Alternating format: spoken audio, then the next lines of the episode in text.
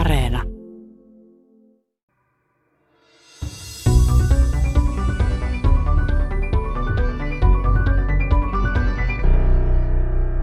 Tervetuloa mustien aukkojen pariin. Kuunnellaanpa tähän alkuun, miltä musta aukko saattaisi kuulostaa.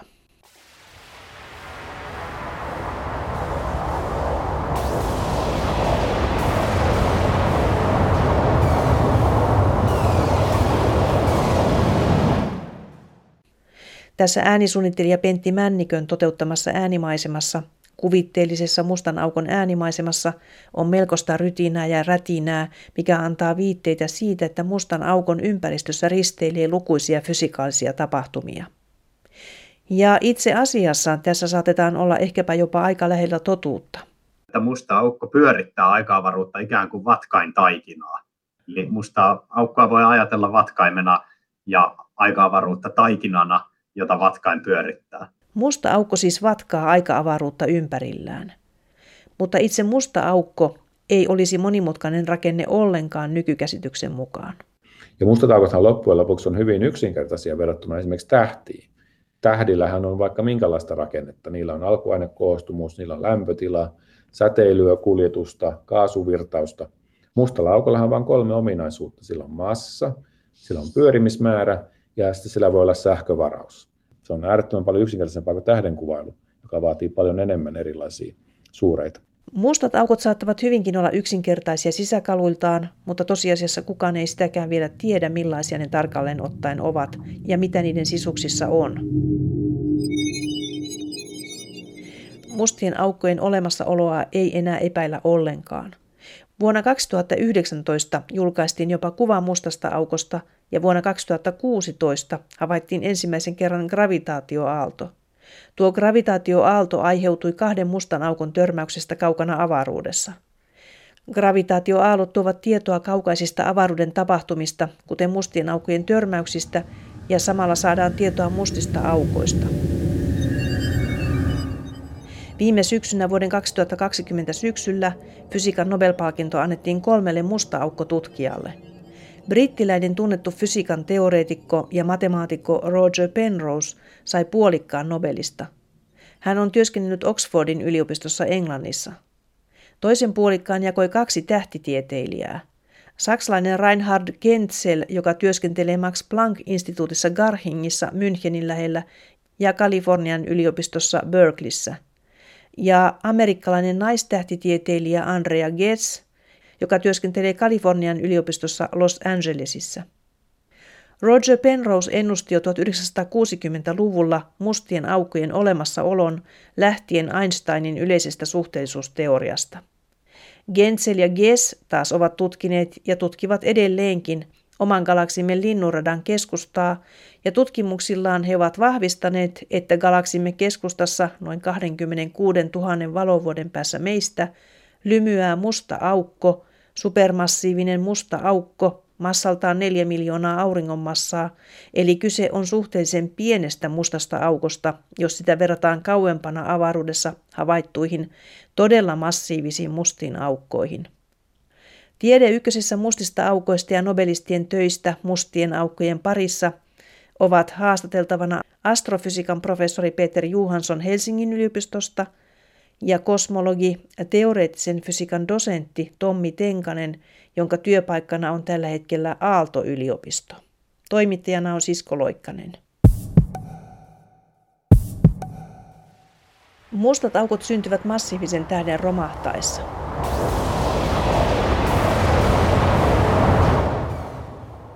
Roger Penrose on luonut jo tuhatyhdeksänsataakuusikymmentäluvulla käsitystä siitä, millaisia mustat aukot ovat, käyttäen matematiikan keinoja lähtien Einsteinin yleisestä suhteellisuusteoriasta. Professori Peter Johansson Helsingin yliopistosta.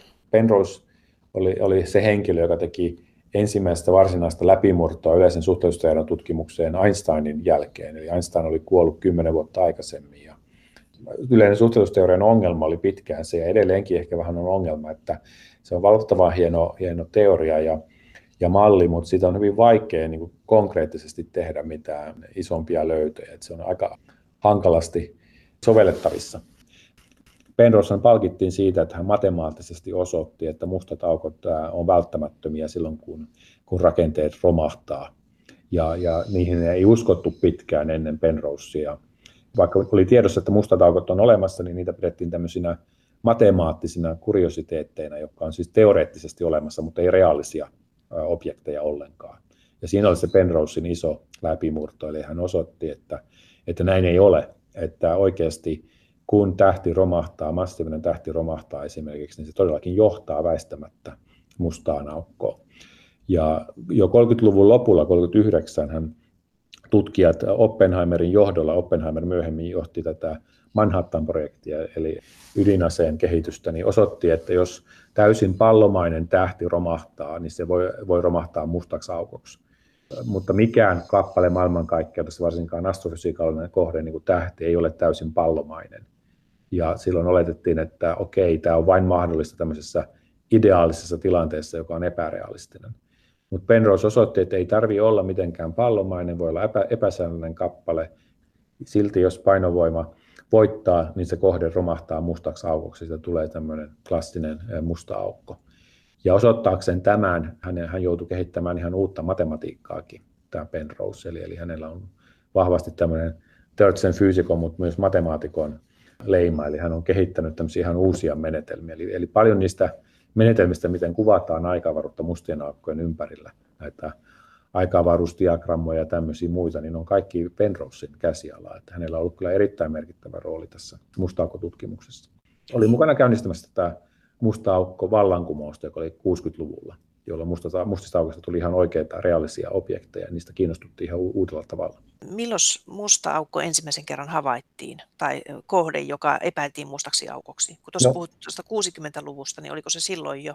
No, se oli niihin aikoihin, kuusikymmentä-seitsemänkymmentäluvulla tapahtui tämä, eli, eli kuusikymmentäluvulla havaittiin, kuusikymmentä vai kuusikymmentäkaksi, havaittiin ensimmäistä kertaa kvasaari, ja silloin ei vielä ymmärretty, mistä oli kyse. Havaittiin vain kohde, jolla oli ihan tuntemattomat spektriviivat. Ja sitä sitten ihmeteltiin, että se on sellainen pistelähde, ja siitähän tulee nimikin kvasaari, quasi-stellar object, eli se on tähtimäinen, pistemäinen lähde, mutta se spektriviivat on täysin tuntemattomia. Kunnes silloin Martin Schmidt, joka oli töissä Pasadenassa Caltechissa, ymmärsi, että ei tässä ole mitään tuntemattomia viivoja, nämä on vedyn viivat, mutta ne on niin järjettömän isolla punasiirtymällä, että ne näyttää täysin tuntemattomilta. Eli siihen aikaan ei vielä ymmärretty, että maailmankaikkeuden koko on niin suuri, että nämä kohteet oli siihen aikaan niin kuin järkyttävän kaukana. Tänä päivänä puhutaan hyvin pienistä punasiirtymistä. Mutta silloin havaittiin näitä kvasaareita ja sitten ymmärrettiin yhtäkkiä, että täällä on kohteita, jotka näyttää tähdiltä. Ne on yhtä kirkkaita kuin jotkin tähdet Linnunradassa, mutta ne etäisyydet on valtavan suuret. Ja silloin myös huomattiin samoihin aikoihin, että näissä kohteissa tapahtuu valovaihteluita hyvin lyhyillä aikaskaaloilla. Ja silloin hyvin nopeasti ihmiset rupesivat miettimään, että olisiko tämä mustaan aukkoon liittyvä kohde. Eli nämä olivat ne kvasarihavainnot, ja sitten samoihin aikoihin, kun vähän myöhemmin laukaistiin ensimmäisiä röntgensatelliitteja, eli tämmöisiä mittalaitteita ilmakehän ulkopuolelle, niin huomattiin, että Linnunradassa on kohteita, joissa ei näy näkyvällä valon alueella juuri mitään, mutta röntgenalueella näkyy valtavan voimakasta säteilyä. Ja silloin ymmärrettiin, että nämähän kohteet on todennäköisesti sitten tähtienmassaisia mustia aukkoja Linnunradassa, koska röntgensäteily vaatii erittäin korkeita lämpötiloja, noin miljoonaa astetta, ja mikään tähti ei voi tuottaa miljoonaa astetta. Kuumimmatkin tähdet on pintalämpötilaltaan ehkä viisikymmentätuhatta astetta. Eli jos halutaan miljoonaa asteeseen, niin ainut vaihtoehto oli, että meillä on kertymäkiekko mustan aukon ympäri, ja, ja tämä valtava painovoima kuumentaa tätä kaasua, kun se kiertää hyvin suurella nopeudella sen mustan aukon ympärillä, jolloin päästään tämmöisiin miljooniin asteisiin. Eli siinä kuusikymmentäluvun, seitsemänkymmentäluvun taitteessa tuli enemmän ja enemmän havaintoja näistä mustista aukoista, ja siitä eteenpäin ne on sitten ollut ihan reaalisia objekteja, jotka oikeasti olemassa maailmankaikkeudessa. Ja ne, samaan aikaan kuin Penrose matemaattisesti nyt kuvaili näitä mustia aukkoja, niin myös havaitsevat tähtiöt rupesivat löytämään näitä sekä Linnunradasta, näitä tähtienmassaisia mustia aukkoja, ja sitten näitä kaukaisempia kvasareita myös. Syyskuussa kaksituhattaviisitoista havaittiin ensimmäisen kerran gravitaatioaalto, jonka sai aikaan kahden mustan aukon törmäys hyvin kaukana avaruudessa. Tuo gravitaatioaalto matkasi avaruuden halki maapallolle LIGO- ja Virgo-yhteistyöhankkeen mittalaitteisiin. Havainto julkistettiin heinäkuussa kaksituhattakuusitoista, ja keskeiset gravitaatioaaltotutkijat palkittiin sitkeästä puurtamisesta fysiikan Nobelilla vuonna kaksituhattaseitsemäntoista. Keväällä kaksituhattayhdeksäntoista julkistettiin puolestaan kaikkien aikojen ensimmäinen kuva mustasta aukosta. Tässä Event Horizon Telescope-hankkeessa otetussa kuvassa oli kaukaisen galaksin Messier kahdeksankymmentäseitsemän eli M kahdeksankymmentäseitsemän keskustan supermassiivinen musta aukko. Sen massan on arvioitu olevan kuusi miljardia auringon massaa. Teoreettisen fysiikan dosentin Tommi Tenkasen mielestä näiden havaintojen myötä aika oli nyt kypsä Roger Penrosen palkitsemiseen fysiikan Nobelilla. Penrosen mustia aukkoja koskeva kaikkein tärkeä artikkelinsa julkaistiin jo kuusikymmentäluvun alkupuolella, mutta mustat aukot on tullut ajankohtaiseksi tutkimusaiheeksi havaintojen puolesta vasta tässä ihan viime vuosina. Totta kai jo sieltä kuusi seitsemänkymmentäluvulta saakka on ollut erittäin vahvoja viitteitä siitä, että mustia aukkoja on olemassa, mutta ensimmäiset suorat todisteet niistä on saatu oikeastaan vasta sitten gravitaatioaaltojen tuottaman datan myötä. Ja voidaan sanoa, että nyt ollaan tultu tilanteeseen, jossa Penrosen laskut ovat erittäin vankalla pohjalla, oikeastaan jo järkevän epäilyn ulkopuolella. Mitäs mieltä olet siitä, että jos Stephen Hawking eläisi, tätä nyt on spekuloitu siis, että jos hän eläisi vielä, niin olisiko hän ollut yksi näistä palkituista? Oliko hänen työnsä mustien aukkojen parissa niin merkittävä, että, että hänetkin olisi tässä vaiheessa pitänyt palkita? Se on hyvä kysymys ja siihen on hankala antaa mitään selkeää vastausta sen takia, että yleensä Nobel-komitea on palkintojen myöntämisessä suosinut vain sellaisia, vain sellaista fysiikkaa, joka on kokeiden ja havaintojen perusteella varmennettu. Hawkingin tärkeimpiä ennusteitahan ei ole toistaiseksi varmistettu havainnoin eikä kokein. Vaikka hän työskenteli mustien aukkojen parissa ja kehitti niiden teoriaa edelleen hyvinkin pitkälle, hänen tärkein työnsä on mustien aukkojen höyrystyminen, sen ilmiön olemassaolon ennustaminen, ja sitä ei ole koskaan havaittu. Penrosenkin palkinto menee siinä mielessä vähän, se on vähän sellainen uusi tapaus, että hänhän saa tämän palkinnon nyt siitä löydöstä, että mustien aukkojen muodostuminen on yleisen suhteellisuusteorian luotettava ennustus.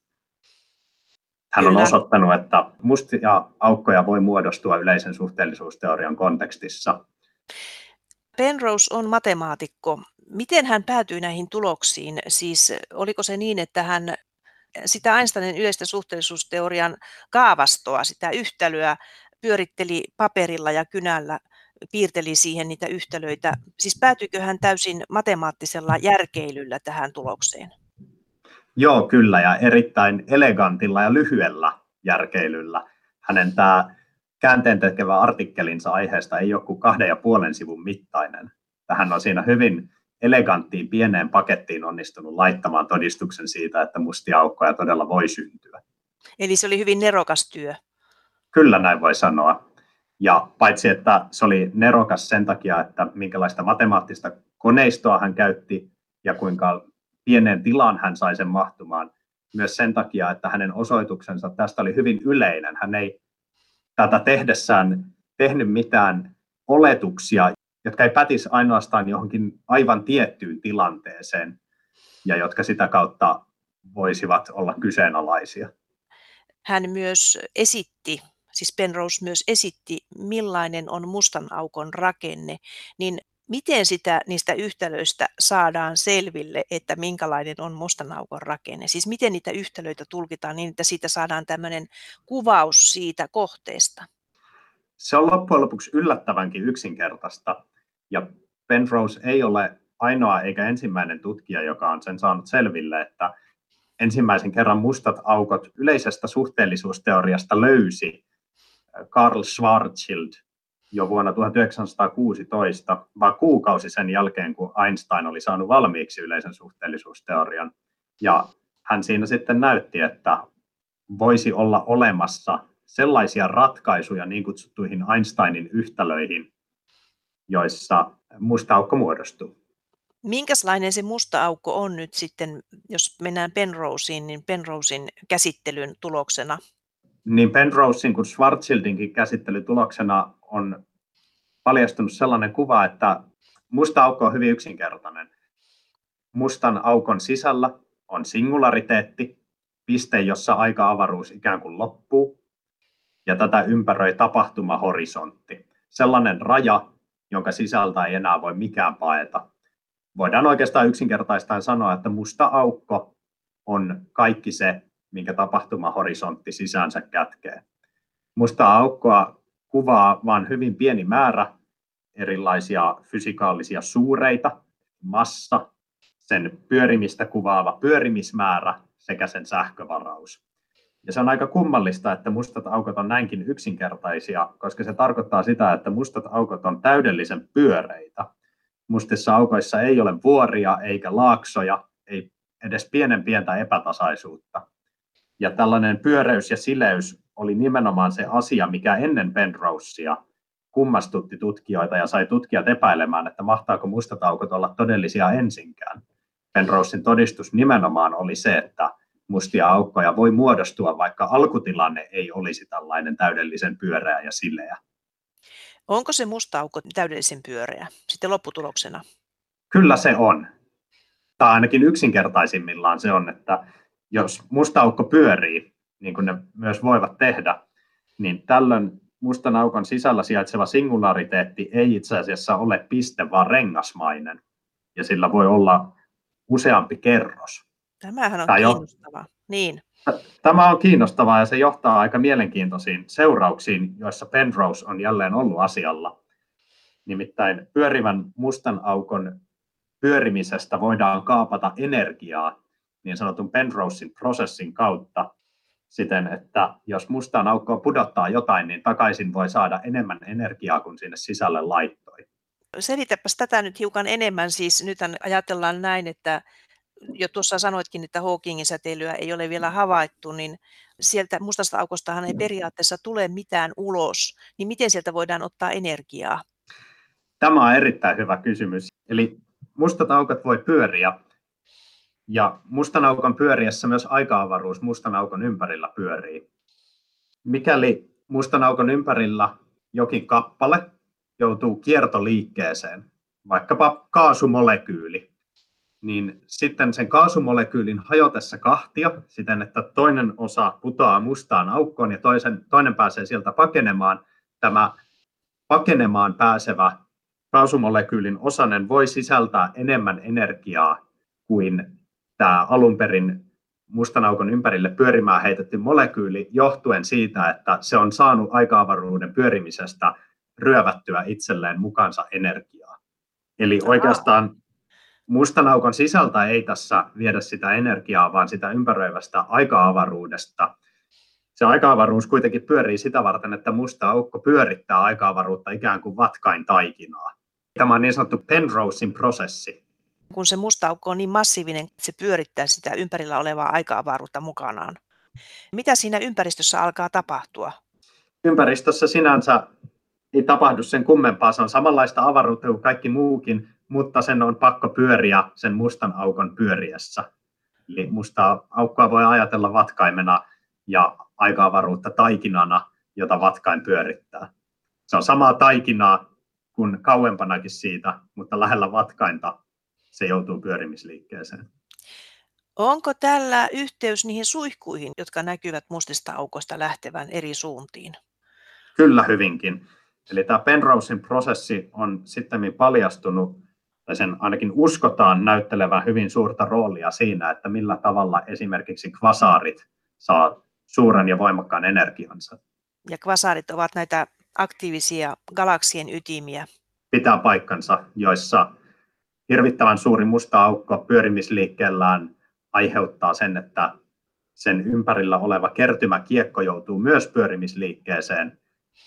Ja kertymäkiekossa olevat kaasumolekyylit saa valtavia energioita ja lähettää sitten suurienergistä säteilyä. Ja Penrose on siis selittänyt tätä tapahtumaketjua, minkä nyt tässä kuvasit. Kyllä vaan, ja tämä on sitten hänen mukaansa nimetty Penrosen prosessiksi. Nyt mielenkiintoista tuossa äskeisessä tarinassa oli se, että sanoit tuon singulariteetin voivan olla jopa rengas, eli kun itse olen ajatellut, että minkälainen se mustan aukon rakenne on, tai se kuvataan usein, ja niihin kuvauksiinhan tämä perustuu nyt tämä oma käsityskin, että se on semmoinen pallo todellakin, ja sitten siellä keskellä on se piste, joka on se singulariteetti, jonne se aine kertyy, ja sitten siinä ikään kuin näyttäisi olevan semmoista tyhjää siinä ympärillä. Kuinka todenmukainen tämmöinen käsitys on? Uskotaan, että tämä on todenmukainen käsitys silloin, kun musta aukko ei pyöri. Todellisuudessa luonnossa kuitenkin luultavasti kaikki mustat aukot pyörivät, mikä sitten tarkoittaa sitä, että musta aukko ei ole ihan niin yksinkertainen kuin minkälainen tämä niin sanottu Schwarzschildin musta aukko on, jota äsken kuvailit. Tällainen pyörivä musta aukko on sitten objekti, jonka tapahtumahorisontin sisällä on rengasmainen singulariteetti. Ja se on laskelmilla osoitettu, että se on rengasmainen, tai siis teoreettisesti laskettu. Joo, pitää paikkansa, että tällainen tutkija Roy Kerr hieman ennen Penrosea osoitti, että, että ensinnäkin musta aukko voi pyöriä, ja toisekseen pyörivällä mustalla aukolla on tällainen rengasmainen singulariteetti. Ja tämä Penrosen todistus, josta hän sitten saa Nobelin palkintonsa, on siitä hieno, että se sisällyttää tämä Penrosen ratkaisu itsensä sekä pyörivät että pyörimättömät mustat aukot. Niin, tämä on jännä asia, että näitä on siis kahta eri lajia mustia aukkoja, on pyöriviä ja ei-pyöriviä. Mikä sen määrää, pyöriikö se musta aukko vai ei? Se, että minkälaisesta kappaleesta se muodostuu. Eli niin. Siis tähdestä, joka on romahtanut ja sitten siitä on syntynyt musta aukko. Riippuuko se siitä tähdestä? Kyllä vaan. Eli tähden romahtaessa muodostuvat mustat aukot yleensä perii tältä tähdeltä niiden tähtien pyörimismäärän, millä tarkoitetaan sellaista fysikaalista suuretta, joka kuvaa sitä, että kuinka paljon pyörimisenergiaa tähdellä on. Tähdethän, vaikka näyttää pistemäisiltä, ei ole, ei ole täydellisiä palloja eikä myöskään täydellisesti paikallaan, vaan ne pyörii ja usein niin sanotusti differentiaalisesti eri, niiden eri osat voi pyöriä eri tahtia. Maapallo pyörii jäykästi, pinta on yhtenäinen, mutta auringon pinta ja muiden tähtien pinta, se on kaasua, ja siellä eri kaasukerrokset pyörii eri tahtiin. Ja kun tähti viimein romahtaa mustaksi aukoksi, myös musta aukko sitten perii osan tästä pyörimisenergiasta ja jää itsekin pyörimään. Ja sitä kautta sitten pystyy pyörittämään myös aika-avaruutta siinä mustan aukon ympärillä. Eli siis aika hyvin on tiedossa se, että miten tähdestä syntyy musta aukko. Kyllä, sen uskotaan tunnetun erittäin hyvin. Näin Tommi Tenkanen, joka kommentoi tässä ohjelmassa mustien aukkojen tutkimusta vielä ohjelman loppupuolella. Sitä ennen katsahdamme kuitenkin oman galaksimme Linnunradan keskustaan. Sitä ovat tutkineet kaksi muuta vuoden kaksituhattakaksikymmentä fysiikan nobelistia, Reinhard Genzel ja Andrea Ghez. He ovat molemmat tähtitieteilijöitä ja tehneet tutkimusta toisistaan erillään, mutta saaneet keskenään yhtäpitäviä tuloksia. Genzel on käyttänyt tutkimuksissaan Chilessä olevia kaukoputkia, Ghez taas Havaijilla olevan Keck-observatorion kaukoputkea. Linnunrata on siis oma galaksimme, ja sen keskusta on noin kaksikymmentäkuusituhatta valovuoden päässä meistä. Siellä on kohde nimeltä Sagittarius A jousimiehen tähdistön suunnalla. Ja nobelistien tutkimukset ovat osoittaneet, että tuossa kohteessa Sagittarius A:ssa on musta aukko, jonka massa on neljä miljoonaa auringonmassaa. Astrofysiikan professori Peter Johansson. Sagittarius A on tietysti Sagittarius A-tähti, jos ollaan ihan tarkkoja, eli tämmöinen pistemäinen lähde siellä Sagittariuksen tähdistössä. Ja tämä A-nimityshän tulee siitä, että se on tavallaan tämän tähdistön niin kuin voimakkain radiolähde. Tämä on nimenomaan Linnunradan keskustassa oleva musta aukko ja Linnunradan keskipiste siinä mielessä. Tämä tutkimus sillä lailla tietenkin osoittaa aukottomasti tai lähes aukottomasti, että musta aukko on, on olemassa, olemassa. Tietenkin meillä nyt on jo aikaisemmin ollut kuvia, tai tuli jo kuvaakin mustan aukon varjosta, eli tuskinpa kukaan maailman tähtitieteessä enää epäilee sitä, että siellä on todellakin musta aukko. Mutta silloin kun nämä tutkimukset aloitettiin yhdeksänkymmentäluvulla ja vielä varsinkin kahdeksankymmentäluvulla, niin ei ollut yhtä selvää vielä, että onko siellä ihan varmasti musta aukko. Että siellä olisi voinut teoriassa olla myös esimerkiksi erittäin tiheä tähtijoukko tai jotain muuta vastaavaa. Mutta tänä päivänä nämä tutkimukset on osoittanut sen, että se on täysin mahdottomuus käytännössä. Että siellä on niin paljon massaa niin pienellä alueella, että ei mikään muu fysikaalinen vaihtoehto ole, ole mahdollinen käytännössä kuin musta aukko. Eli on osoittanut ihan aukottomasti, että siellä on supermassiivinen musta aukko. Ja nyt nämä vielä viimeiset tutkimukset, jotka Genzel on tehnyt ihan viime vuosien aikana vielä suuremmalla tarkkuudella, osoittaa myös, että ne tähdet liikkuu siellä aivan, aivan kuten yleinen suhteellisuusteoria ennustaakin. Eli, eli siellä on kolmen auringonmassaiset tähdet, jotka viilettää erittäin suurella noin kolmen prosentin valonnopeudella. Eli siinä on valtava määrä liikeenergiaa, jos on kolme auringonmassainen tähti ja kolme prosenttia valonnopeudella, niin se tulee erittäin nopeasti sieltä. Ja tämä on siis silloin, kun tähti on lähimmillään sitä mustaa aukkoa. Ja siinä sitten samalla ollaan niin kuin myös testattu yleistä suhteellisuusteoriaa. Eli siinä nähdään tiettyjä suhteellisuusteorian ennustamia efektejä, jotka näkyy nyt myös ihan reaalisesti tässä kohteessa. Siellä kaikki on, on aivan kuten ennustetaan. Siellä on supermassiivinen musta aukko, joka noudattaa yleistä suhteellisuusteoriaa. Mutta tämä on mullistava tulos monessa mielessä. Eli tämä osoittaa nyt ihan aukottomasti. Supermassiiviset mustat aukot on olemassa, niitä on meidän omassa galaksissa ja sillä on ollut myös merkittävä rooli Linnunradan synnyn ja kehityksen kannalta. Nämä nobelistit, he ovat tutkineet tilannetta siellä ja onko se niin, Peter Johansson, että he ovat nimenomaan mitanneet näiden mustan aukon ympärillä olevien tähtien ratoja ja, ja näistä radoistako on päätelty, että siinä on se musta aukko? Juu, juuri tästä on kyse, eli tämä on hyvinkin klassista tähtitiedettä, eli siellä on mitattu erittäin tarkalla havainnoilla näiden tähtien ratoja, eli siis niiden tähtien liikkeitä. Eli on mitattu, miten tähdet liikkuu taivaalla, eli saadaan se kaksulottoinen liike taivaalla, ja sitten ottamalla spektrin, niin saadaan tämä säteisnopeus, eli siis meidän näkösäteen suuntainen nopeus. Ja siinä tapauksessa voidaan saada sitten kolmiulotteinen nopeus näille tähdille. Ja kun niitä tähtiä siellä mitataan, niitä on siis useampia tähtiä, joita on mitattu vuosien aikana, niin niille voidaan tehdä radat sitten, eli voidaan laskea, minkälaiset radat on. Tähän perustuu myös se, esimerkiksi voidaan laskea ne, se mustan aukon massa, siis liikkeestä. Eli samalla lailla, jos me ei tiedettäisi auringon massaa, mutta me tiedettäisiin maapallon etäisyys auringosta ja tiedettäisiin maapallon nopeus auringon ympäri, niin näiden kahden suuren avulla voitaisiin laskea, mikä auringon massa on. Tilanne on sillä lailla yksinkertainen, että maailmankaikkeudessahan mikään ei varsinaisesti liiku huvikseen, vaan kaikki liikkuu sen takia, että siellä on joku massa, joka vetää niitä puoleensa, eli painovoima, joka aiheuttaa sitä liikettä. Ja tässäkin tapauksessa siitä on siis kyse, eli mittaamalla näiden tähtien liikettä, varsinkin silloin, kun ne käy hyvin lähellä sitä mustaa aukkoa, suurella nopeuksella ne liikkuu, niin pystytään sitten mittaamaan, paljonko massaa jää sen radan sisäpuolelle. Ja kun tiedetään, kuinka, mikä se koko on, niin saadaan selville, mikä se massatiheys on. Ja sitten todetaan, että nyt on niin valtavasti massaa, niin pienellä alueella tämä vaihtoehto on, on musta aukko. Eli siellähän varsinaisesti suoraa havaintoa siitä mustasta aukosta ei tässä ole tehty. Eli tässä päätelty se mustan aukon olemassaolo näistä dynamiikasta. Ja varsinkin nämä viimeaikaiset mittaukset, jotka on muun muassa ihan hämmästyttäviä, siis nämä kaksituhattakahdeksantoista vuonna tehdyt uudet mittaukset, ESOn Gravity-instrumentilla, joka yhdistää valon kaikista neljästä isosta kaukoputkesta, niin kuin V L T, Very Large Telescopeista, niin näissä mittauksissa pystytään mittaamaan tämän tähden liikettä päivittäin. Eli nähdään, miten se tähti liikkuu kaksikymmentäviisituhatta valovuoden etäisyydellä päivästä toiseen. Mittaustarkkuus on niin suuri, että voidaan päivittää se joka päivä se liike. Samalla lailla kuin mitattaisiin aurinkokunnassa asteroidin tai kometan paikkaa, jolloin se muuttuu myös päivittäin. Eli tämä tarkkuus on aivan, aivan hämmästyttävän suuri näissä uusissa mittauksissa. Ja tämä on nyt mahdollistanut senkin, että ollaan saatu tarkemmat arviot sille supermassiivisen mustan aukon massalle, mutta myös etäisyydelle Linnunradan keskustaan. Eli nyt on saatu esimerkiksi ennätystarkka etäisyys Linnunradan keskustaan, joka ei ollut tiedossa aikaisemmin lähellekään tällä tarkkuudella. Eli tässä on paljon uusia mullistuksia, millä näillä mittauksilla on saatu aikaiseksi. Siellähän on tällaiset tähdet ainakin kuin S yksi, S kaksi, S kahdeksan, S kaksitoista, S kolmetoista ja S neljätoista. Ja he ovat erityisesti tutkineet tuota S kaksi, jonka rata on siis mitattu viime vuosien aikana.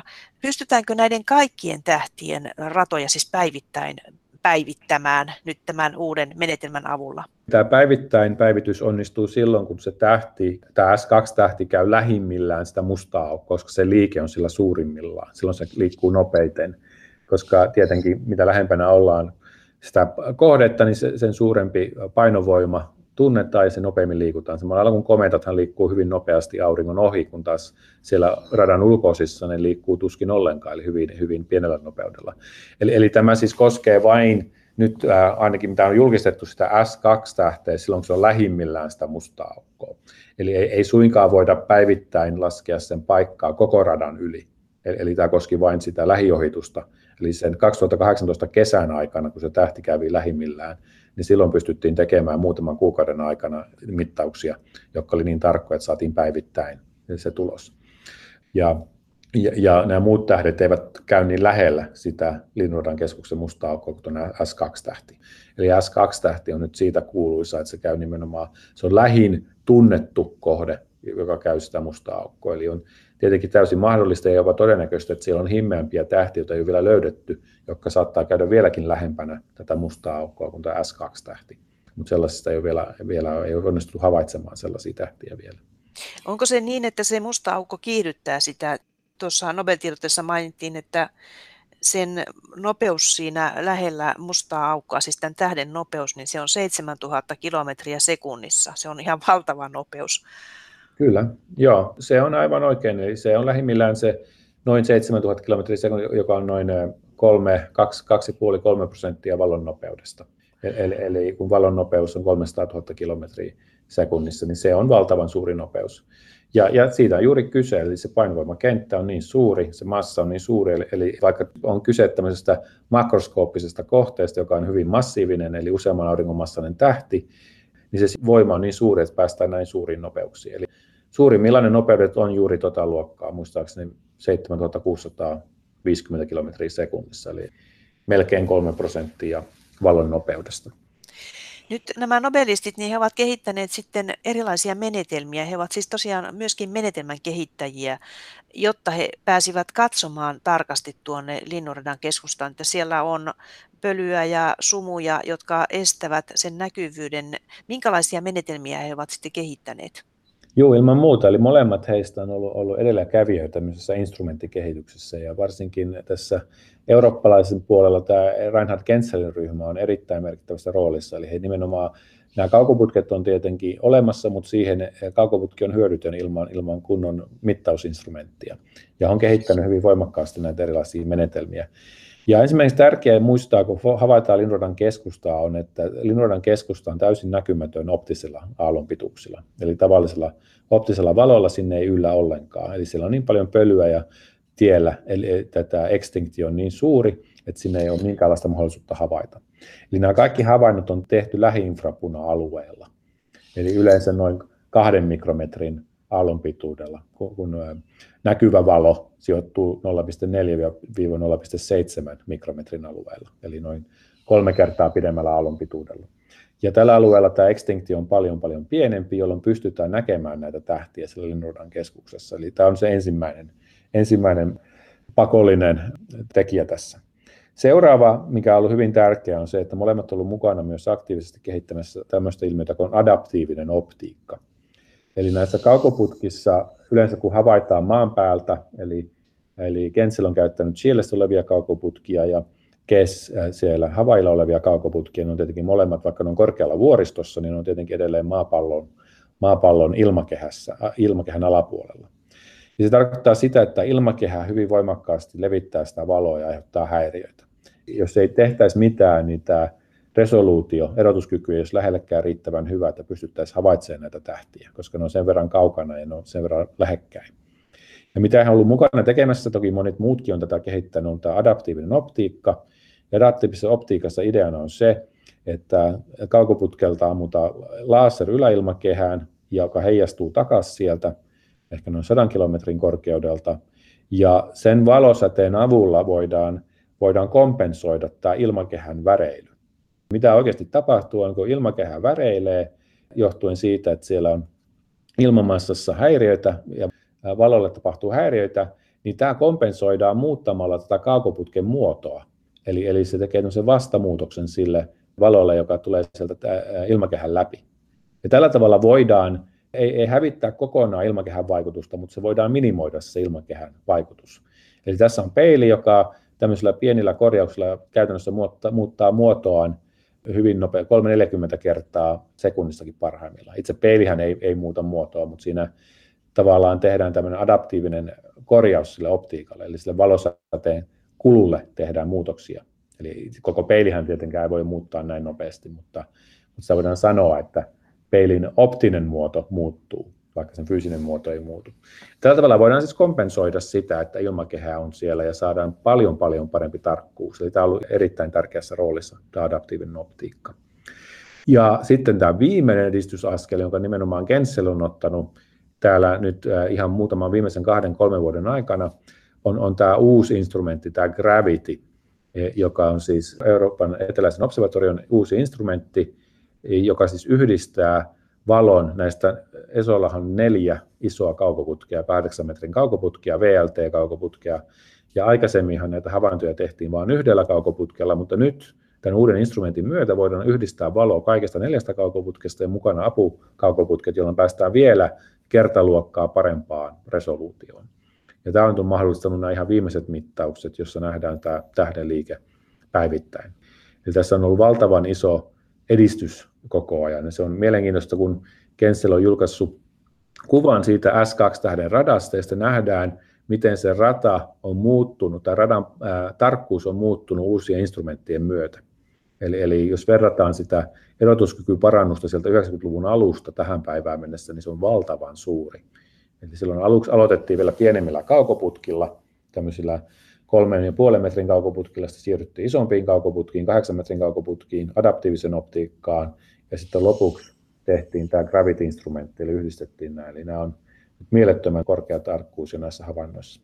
On melkoinen tieteen riemuvoitto, että tutkijat voivat seurata kaukana Linnunradan keskustassa olevia tapahtumia nykyteleskoopeilla kehittyneillä menetelmillään. Ja tulossa on uusia teleskooppeja, jotka lupailevat yhä parempia näkymiä kauas avaruuteen. Professori Peter Johansson. Siellähän tapahtuu koko ajan kaikenlaista. Eli nyt S kaksi tähti on vähän kauempana, mutta muut tähdethän siellä koko ajan myös pörisee eri radoilla ja niitä nyt seurataan. Ja siellä oli muutama vuosi sitten kohistiin tämmöisestä kaasupilvestä, joka oli putoamassa Mustan aukon keskusta ja piti aiheuttaa suurta aktiivisuuden kasvua. Niin ei kyllä käynyt. Se kävi semmoinen jonkunlainen pilvi, se olikin ehkä harvempi kuin oletettiin. Mutta tämmöistä tutkimusta koko ajan tehdään. Tietenkin seuraava niin kuin valtavan iso edistysaskel tulee olemaan sitten tämä European Extremely Large Telescope, eli tämä äärimmäisen suuri kaukoputki, joka otetaan käyttöön tuossa kaksituhattakaksikymmentäviisi suurin piirtein, joka on neljäkymmentä metrinen kaukoputki peilin halkaisija. Eli tämä on, tämä on taas tämmöinen seuraava harppaus, jos verrataan näihin nykylaitteisiin. Eli nämä nykylaitteet, jotka on tällä hetkellä maailman kärkeä, niin siinä tulee niin iso askel, jos meidän kahdeksansataa metristä, lähes neljäänkymmeneen metriin peiliin, niin valonkeräys, valonkeräyskyky ja erotuskyky tietenkin kasvaa valtavasti. Menee, menee noin peilin säte, sädepotenssiin kaksi on valonkeräyskyky. Sellainen unelma, mistä on ollut kyse pitempäänkin, että löytyisi joku kohde vieläkin lähempää sitä mustaa aukkoa, jota ei ole vielä pystytty havaitsemaan. Että siellä olisi jotain himmeempiä kohteita, mikä on täysin mahdollista, jopa todennäköistäkin, jotka käy vieläkin lähempänä sitä mustaa aukkoa ja vieläkin syvemmällä sillä gravitaatiopotentiaalissa. Tämmöisiä uusien kohteiden löytyminen olisi tämmöinen läpimurto. Semmoinen niin unelma, mistä nämä tutkijat unelmoivat, että sieltä löytyisi pulsari, eli neutronitähti, joka olisi sykkivä neutronitähti, joka lähettäisi hyvin tarkkaa radiosignaalia. Koska sellaisen tähden avulla voitaisiin erittäin tarkasti mitata yleistä suhteellisuusteoriaa. Valitettavasti sellaista tähteä ei ole löytynyt sieltä.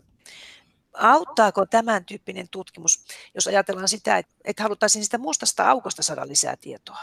Kyllä, kyllähän se auttaa, koska se erittäin suurella tarkkuudella, jos meillä olisi paljon tähtiä, jotka käy lähellä siellä, voitaisiin niistä suhteellisuusteoreellisista korjauksista esimerkiksi saada enemmän tietoa sitä mustasta aukosta. Nyt me ollaan saatu tietoa sen massasta, mutta tällä hetkellä esimerkiksi ei ole kovin hyvää tietoa, että miten se musta aukko pyörii. On selvää tai hyvinkin varmaa, että Linnunradan keskuksen musta aukko siis pyörii. Se on tuskin staattinen paikallaan. Se on kasvanut kuitenkin sitä kautta syömällä kaasua, jolla on ollut jonkinlainen impulssimomentti. Eli, eli tämmöisellä tutkimuksella voidaan ehkä, jos olisi enemmän näitä, jos sanotaan erittäin paljon kohteita, jotka käy hyvin lähellä, ja, ja niistä voitaisiin tehdä tarkkoja mittauksia, niin voitaisiin hyvin tarkasti te, ensinnäkin testata yleistä suhteellisuusteoriaa ja myös saada suoraa tietoa siitä mustasta aukosta. Eli minkälainen se on ja miten se pyörii, miten se massa ja mitä siinä tarkalleen siellä lähellä tapahtuu. Ja tämä on monessa mielessä komplementaarista siihen, siihen tutkimukseen, mitä Event Horizon Telescope tekee, eli tämä, tämä radiokaukoputkien interferometriyhdistelmä, joka pyrkii kuvaamaan suoraan näitä mustia aukkoja. Event Horizon Telescope-hankkeessa on kuvattu tuota jo edellä mainittua Messier kahdeksankymmentäseitsemän galaksin mustaa aukkoa, mutta hankkeessa on kuvattu myös Linnunradan keskustan mustaa aukkoa. Siitä ei kuitenkaan ole vielä julkaistu kuvia, mutta ehkä me joskus vielä näemme niitä. Eli nehän on kuvannut sen M kahdeksankymmentäseitsemän mustan aukon, ja ne on myös kuvannut tämän Linnunradan mustan aukon, mutta siitä ei julkaista sitä kuvaa.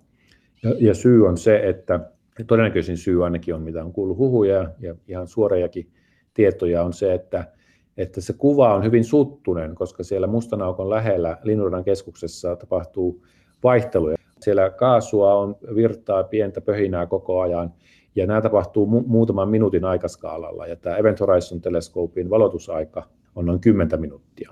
Ja tiedätte hyvin, jos otatte kameralla pitkällä valotuksella kuvaa, vaikka minuutin valotusajalla ja sen minuutin aikana käytte heiluttamassa käsiä siinä kuvassa, niin on selkeäkin, että sieltä kovin terävää kuvaa tulee silloin. Kvasarit on mainittu monen kertaan tässä ohjelmassa. Ne ovat siis aktiivisia galaksien ytimiä, kaukaisia kohteita ja valtavan kirkkaita. Ja niissä on musta aukko, jonka massa on huomattavan suuri.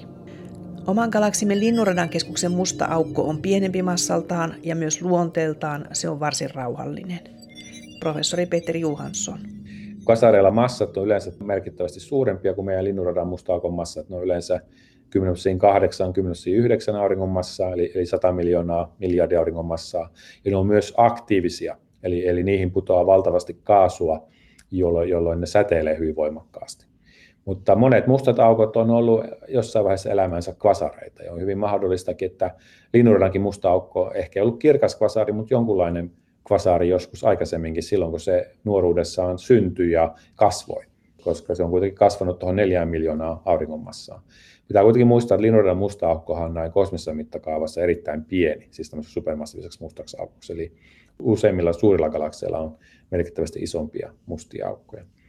Mutta kvasareita oli varsinkin varhaisemmassa maailmankaikkeudessa paljon enemmän, koska mustat aukot oli silloin aktiivisempia, koska galaksien väliset etäisyydet oli pienempiä, törmäyksiä tapahtui useammin ja törmäyksissä kaasua virtaa usein galaksin keskustoihin, jolloin ne on, galaksin keskusta on hyvin kirkas, jos sillä on musta aukko odottamassa. Ja Linnunradan musta aukko on tällä hetkellä poikkeuksellisen hiljainen, että siellä ei tapahdu juuri yhtään mitään. Että sen valovoima on noin miljoonasosa siitä teoreettisesta maksimivalovoimasta, jota kutsutaan Eddingtonin luminositeetiksi.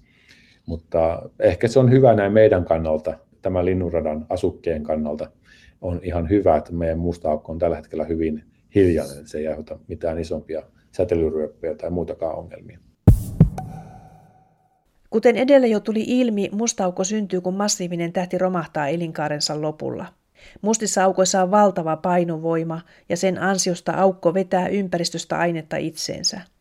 Ympäristön tähdistä aine kertyy mustan aukon ympärille kertymäkiekoksi, joka voi sisältää kuumia kaasuja ja pölyjä, jotka kiertävät aukkoa valtavalla nopeudella ja lopulta aine joutuu mustaan aukkoon. Kun aine syöksyy mustan aukon tapahtumahorisontin sisäpuolelle, se ei enää pääse pakenemaan sieltä ulos, vaan jää mustan aukon vangiksi ja samoin käy myös valolle. Messier kahdeksankymmentäseitsemän mustan aukon kuvassa nähdään mustan aukon varjo, joka syntyy juuri siitä, kun aukko vetää itsensä ainetta ja valoa tapahtumahorisontin äärellä. Aine keskittyy mustassa aukossa sen singulariteettiin, joka voi olla pistemäinen tai rengas, josta oli jo puhetta. Mustista aukoista voi singota valtavia hiukkassuihkuja kauas avaruuteen valovuosien päähän. Nuo suihkut sinkoutuvat aukon navoilta vastakkaisiin suuntiin. Mitä mustien aukkojen sisällä on, siitä tutkijoilla on vain käsityksiä, mutta ei tarkkaa tietoa. Siellä voi olla singulariteetti, piste tai rengas, johon siis aukkoon sinkoutuva materiaali kertyy. Tai sitten siellä voi olla jotakin ihan muuta. Mustat aukot ovat melkoinen haaste tutkijoille. Teoreettisen fysiikan dosentti Tommi Tenkanen.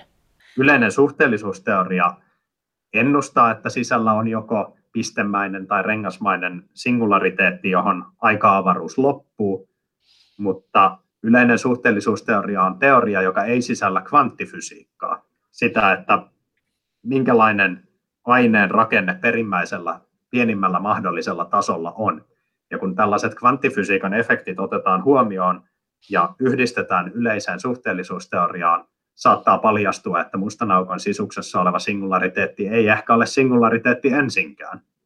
Tai sen rakenne on täysin toisenlainen kuin mitä tutkijat on tähän saakka arvelleet. Niin, eli tarvitaan tämän kvanttigravitaation teoria, jotta saadaan selville, mitä mustan aukon sisuksissa on. Näin uskotaan. Eli täytyy syntyä uusi Einstein, joka semmoisen teorian kehittää. Niin, se on mahdollista, että tämä asia ei ihan äkkiä ratkea, mutta kuka tietää? No sitähän tutkitaan kovin paljon, siis tuntuu jotenkin, että se asia seisoo ja paljon kyllä tutkitaan ja, ja monet fyysikot sen parissa askartelevat, mutta mikä siinä on, että se ei etene? Se ei etene sen takia, että tällä hetkellä päästään hirvittävän mataliin energioihin verrattuna siihen, mitä pitäisi saavuttaa, jotta nähdään kvanttigravitaation efektit. Tällä hetkellä esimerkiksi CERNissä sijaitsevassa L H C-hiukkaskiihdyttimessä päästään energioihin, jotka on reilusti alle miljardisosan niistä energioista, mitä tarvittaisiin kvanttigravitaation efektien näkemiseen ja sitä kautta erilaisten kvanttigravitaation teorioiden varmentamiseen. Jotta tällaisiin energioihin päästäisiin, tarvittaisiin hyvin, hyvin suuri hiukkaskiihdytin, luultavasti isompi kuin mitä koko aurinkokunnan ympärysmitta on. Ja valitettavasti tällaista Tällaisen hiukkaskiihdyttimen rakentamisessa tulee hyvin nopeasti käytännön ongelmat vastaan, ja se sitten hidastaa kvanttigravitaation tutkimusta. Että fysiikka on kokeellinen tiede. Teorioita varmentaa ja teorioiden kehitystä sparraa eteenpäin kokeiden ja havaintojen viitoittama tie.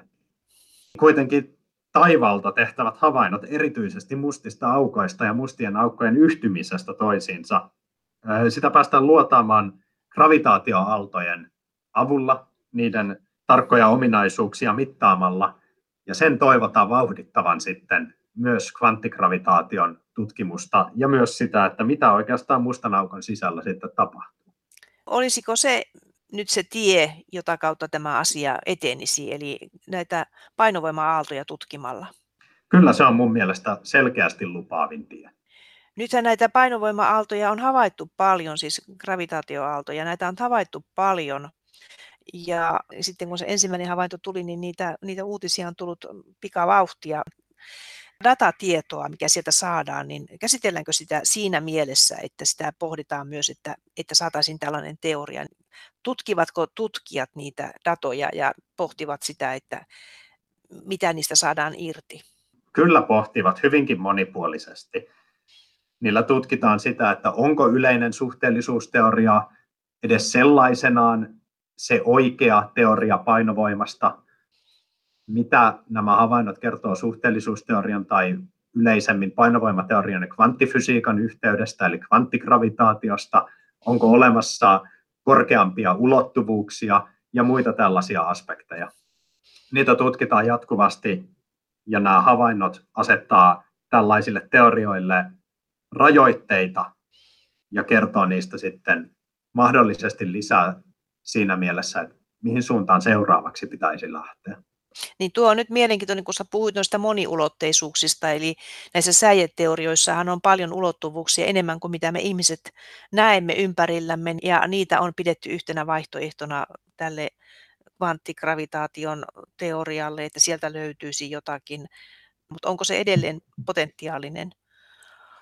Kyllä se on matemaattisen rakenteensa puolesta hyvin kiinnostava ja potentiaalinen. Sen ainoa ongelma on juuri siinä, että ne ennusteet, mitä se parhaimmillaankin tekee, on niin korkeilla energioilla, että ne ei ole saavutettavissa missään lähitulevaisuudessa. Ei mustien aukkojen eikä hiukkaskiihdyttimien avulla.